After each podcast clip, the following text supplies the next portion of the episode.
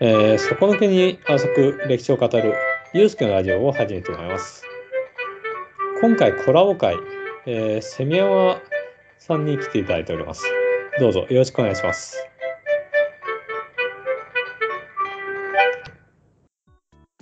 えーっとセミヤマさんという方はあのセミラジオというあのラジオをポッドキャストを運営している、まあ、私の実の兄なのですがあの今回あのセミヤマさんからコラボ、まあ、ゲあのセミヤマさんのセミラジオっていうポッドキャストにゲストとして呼んでいただいたので、で私も絶賛ネタ切れ中なのであの、せっかくなので私もラジオにお付き合ってくださいみたいな感じで、まあ、お願いしたんですね。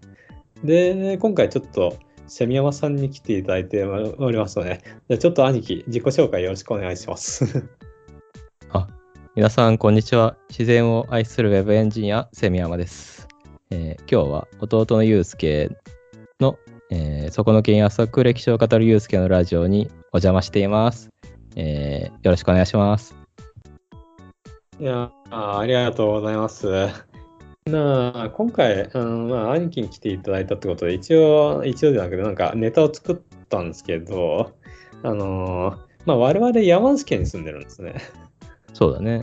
うん。で、まあ、だからまあ、戦国武将のとしては武田信玄に当たるわけですよ。なんか有名なところで言えば。うん。まあ、だから、本当割と、なんかし、有名どころなんではあるんですけど、その武田家の、まあ、武田信玄の武田家の、まあ、権威の象徴みたいな家宝が、まあ、存在するんですよ。ああ、それはどんなもんだろう。うん。三旗と盾なしっていうものがありまして、まあ、三旗はなんか日の丸みたいな旗。うん。本当に日の、まあ、日照旗っていうのかな、ああいうのって。ほうほうほう。で、縦なしっていうのは、まあ、鎧なんだけど、 あのー、ファイナルファンタジーで源氏の鎧ってあったの覚えてるああ、5、6にもあったっけうん、ああったあった。うんギルガメッシュから盗めるやつね。うんそうそうそあ、それコテか。源氏のコテか。うん。う。いや、源氏の鎧を盗める。あ、全部盗めるんだっけそう、全部盗める。 ああ、全部持ってるんだね。そうそうそう。うん。で、まあ、その源氏の鎧ってのは実在するんですね。あ、源氏の鎧、実在するのそう、あの、しかも8つあったの。 ?8 つもあった。それは、あれなの源氏という人た、呼ばれる人たちが着てた鎧ってこと。そう源なんとかとかいう人たちが、あの、 本当にそれぞれ、あの、有力な鎧を身につけてたんだけど、うん。現存してるのが盾なし一つだけなの。まあ、盾なしの鎧ってのは源氏の鎧の一つなんだけど、あー残りの7つはもうすでに消失してるわけだ。あー、なるほど。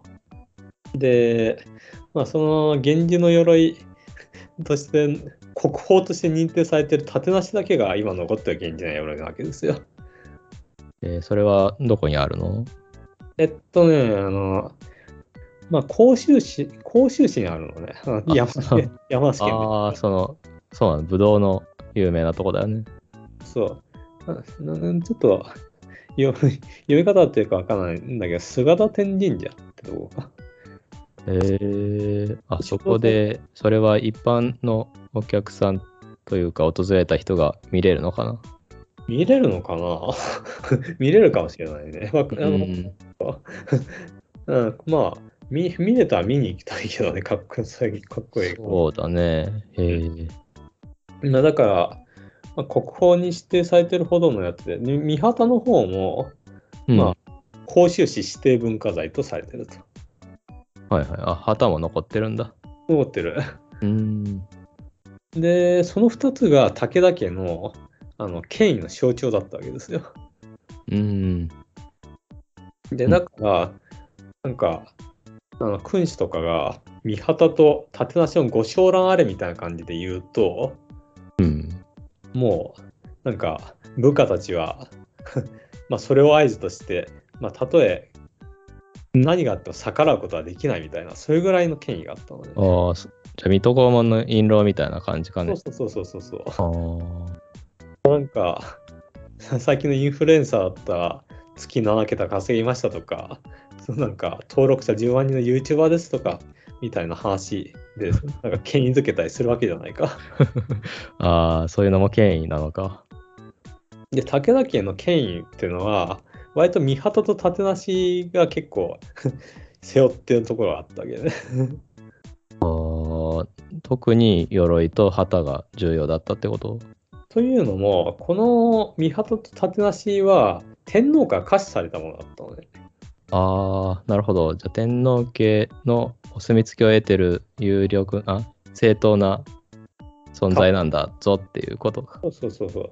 まあ、前9年の駅っていう昔あった戦いでの戦功を称えられて可視されたっていうね。ああ、なるほどね。うーん。そうなんだ。うん。まあ、だから、 我々には非常に関わりのあることなんですよ。 武田家のね。うん。まあそうだね。えーまあまあ、山梨県といえば武田信玄っていうイメージで、こう観光的には売り出してるもんね。うん。うんま。あ例えばまあ、その、まあ、その、まあ、それもあって、なんかこの前紹介した信虎さんとかって、武田信虎さん。あーまあ、ラジオで紹介した武田武田信虎さんは、あの信玄のお父さんね。お父さん、まうあ、ん追放されちゃったわけなんだけど、うん。まあ、追放した部下たちは、 なんか、三旗と立てなしの前で、まあ、くじを引いて、あの、吉兆はどんなもんでしょうかみたいな感じで占って、で、吉が出たってことで、信太郎を追放したと。 ああ、なんか、へまあ、そんな、占い、なんかそういうところでも、なんか権威が動いてえ、る、もね。うなんか旗自体が結構神格化されてたんだ。そうそうそうそう。うなんかそれに立てついたら無限地獄に落落ちるみたいなこともやれて て結構ね本格的な神に近い信仰だったみたいなへえ。そうなんだ。はうんただあいいかなごめん、い、どどうぞどうぞ。うんあのねあのなんかね武田家がずっとその三旗と立てなしを所有してたわけじゃなくてあ、そうなのなんか鎌倉時代とか室町時代で途中でちょっと権威武田家の権力が落ちていくに従ってうん他。の部部署に奪われちゃったりしてたわけね。あ、そうなんだ。なんか板垣市、鏡市、安田市、跡部市とかいろんなところに所有が移っていたらしくて、うん。まあ、武田市ってのは甲斐の守護だったんだけど、まあ、結構実権を奪われた時時期もあったんだあったんだよね。うん。で、その中で、まあ、武田信虎のおじいちゃん、武田信正って人がいたんだけど、うん。まあ、その当時、三旗と立てなしを持ってた跡部景家っていう武将から、うん。まあ権力を奪還するために戦いを挑んだのでああ。でそうするとなんと跡部さんはなんか立てなしの鎧をこともなく着て 着用して戦に出てきたのねああ、なるほど。でまあ信正はちょっとその跡部景家を弓矢で撃って鎧ごと貫いちゃったわけよほうほで戦には勝ってまあガハハ跡部景家討ち取ったりみたいな感じでまあ、う。うん。信正さんは喜んでたんだけどうん。まあ、縦なしのそもそもの名前の由来が、まあ、縦のもいらないぐらいに強力な鎧っていう意味だったのね。あで、それを、ノーマスさんは、弓矢でいい貫いちゃったあ。わけよ。ああ、貫通しちゃったんだ。貫いちゃった。 じゃあ自らの手でこう自らが取り戻そうとしていたその鎧のこう核を下げちゃったんだね。そうそうそうなんだ。いやでーそそれは知った時の信松さんはちょっとあやっちゃったなみたいな感じなんだね。そうそうで、それは非常にまずい。まあ、縦なしの権威がガタ落ちってことになってしまうわけで、うん。がまあ、茶番が始まるのね。はあの、まあ、竹谷信正はその、奪った縦なしを着用して、あ、うん。部下3人に「今すぐこの俺を撃て!」って命じるわけよね。はあ、で3人は当然「嫌です!」って拒否するわけなんだけどうん。だから信正は「もしこの鎧を着て撃ち抜かれるのであれば武田家の権威は偽物であるそれで死ぬのは悔いはないお前らが撃たないなら私は切腹する!」とごねごねるわけで、ね、うん。で、3人が仕方なく打つと、うん。まあ、縦なしは見事その矢をはね跳ね返したと。あじゃあ、それは力を加減して打ったってことまあどうなんだろうね。 あのー勝手な解釈をすると、うん。秋山のうまさが縦足を貫いてしまったのは本当の話だったと思うのよ。 うん。その後の話は、まあ、権威を守るためのやらせだったんじゃないかなっていう。 ああ。まあやらせ、 よくあるね。うん。なるほどね。まあ、そういうことをしなきゃいけないぐらい、縦足とか三旗の権威は大事だったんだろうなって話ね。うん。まあ、本当に、まあそんな話なんですけど、 まあ、まあ、この三鳩の立て出しっていうのは、今後私のラジオで、あの武田信玄、武田勝頼と扱っていく中で、まあ、またご紹介することもあるんじゃないかなと思うんですけど、 うん。まあ、今今後もお楽しみいただければって感じです。 い楽しみだね。やー、なんかね、あの、い割とスピーカーの方が一方、スピスピーカーみたいに一方的に話しちゃって申し訳なかったね。いやい や、全然。いや、え面白かったね。まあ、地元にゆかりのあることだしね。 うん。そっか。いやー、で、私の、まあ、おで、こ見張った立ての話はこれで終わりなんだけど、 まあ、これ以上脚本用意してないので。 ああ、そうなんだね。うん。まあ、そんな武田信玄も、うん。武田家も、こう、勝頼、武田信玄の息子の代で滅亡してしまうんだね。そうそうそうそうそう。うん。あうの、ん甲斐大和駅っていう JR 中央線の駅があるけど、うん。あの、あの駅に降りるとさ、うんうん。武田家滅亡の地って、あの、なんか駅のホームに、その縦札あるよね。あ、あそこだったんだ。 確か、うん、甲斐大和だったと思う。武田家滅亡の地って書いてあるよ。あそっか。うんそっか。だからね。なるほどね。うんいやね。 いろいろ穴があるんだね。 本当に。いやいや。うん、武田家、うん。まあ、我々のちっちゃい頃にも武田信玄のドラマがね、流れてたりしたけどね。風林火山。風林火山よりも前、なんかうん中井貴一がやってた武田信玄。ああ、中井貴一がやってたの。そうそうそうそう。えー、あ、知らなかったね。うん。だから小さい頃、大河ドラマでやってて、うん、親父が見てたのを見た覚えがあるんだけあど、あ、そうなんだね。まあ、兄貴もた目目にはしてると思う、目にあは。あ、そうか。いや、そっちの方は覚えてないな。風林火山は覚えてるんだけど。まあ、風林火山の中がすごいドラマだったよね。え、そう なのあの、ガクトが上杉謙信やってたじゃん。ああ、ガクト出てたね。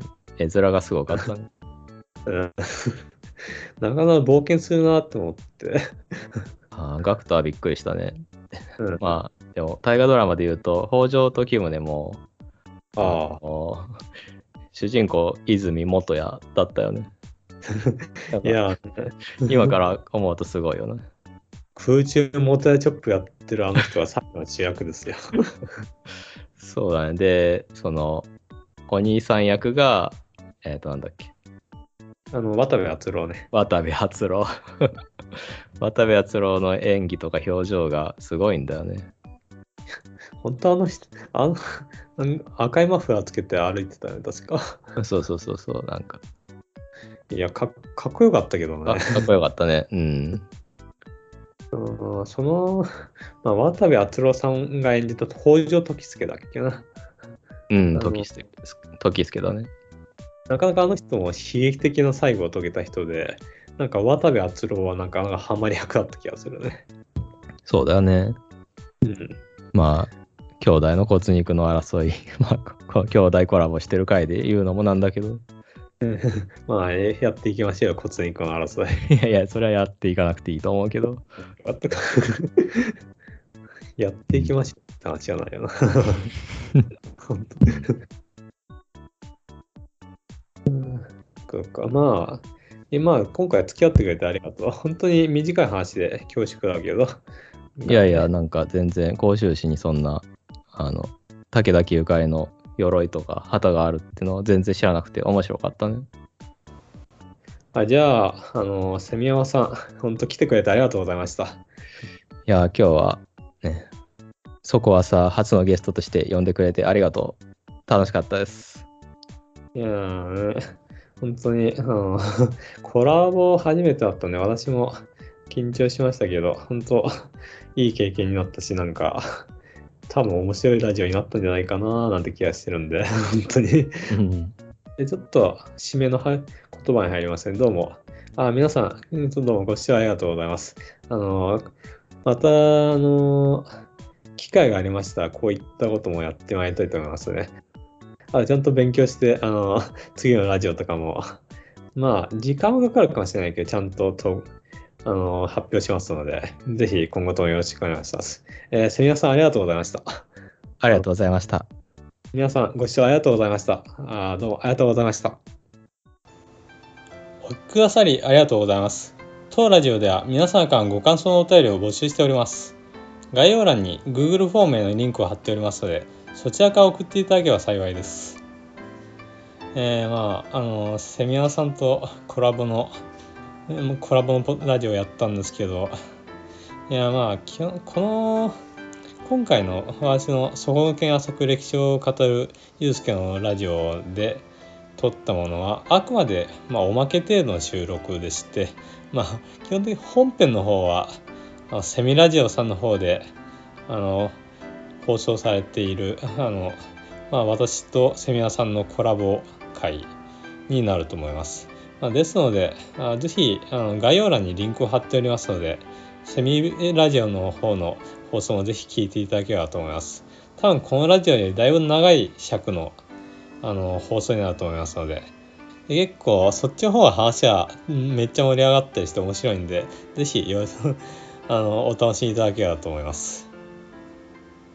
まあね、あの、 まあ今回ちょっとラジオやっていて反省してるのは、もうちょっとセミヤマさんの話してることをじ広げた方が良かったなって思って、なんか、割と自分私は自分の話したいことばっかどんどん話しちゃってあのせっかくいいあのパスを出してくれてるのでそれを広げることはできなかったなっていう話はあるんですけどまあでもそこはなんかまあ兄貴なんで あの懐深いところがあってちゃんと切り返したりしてくださったりしてなかなかありがたかったですねいやー楽しかった です本当にだからまあこの場もこの場ではちょっとセミヤマさんにありがとうございますって言いたいところですね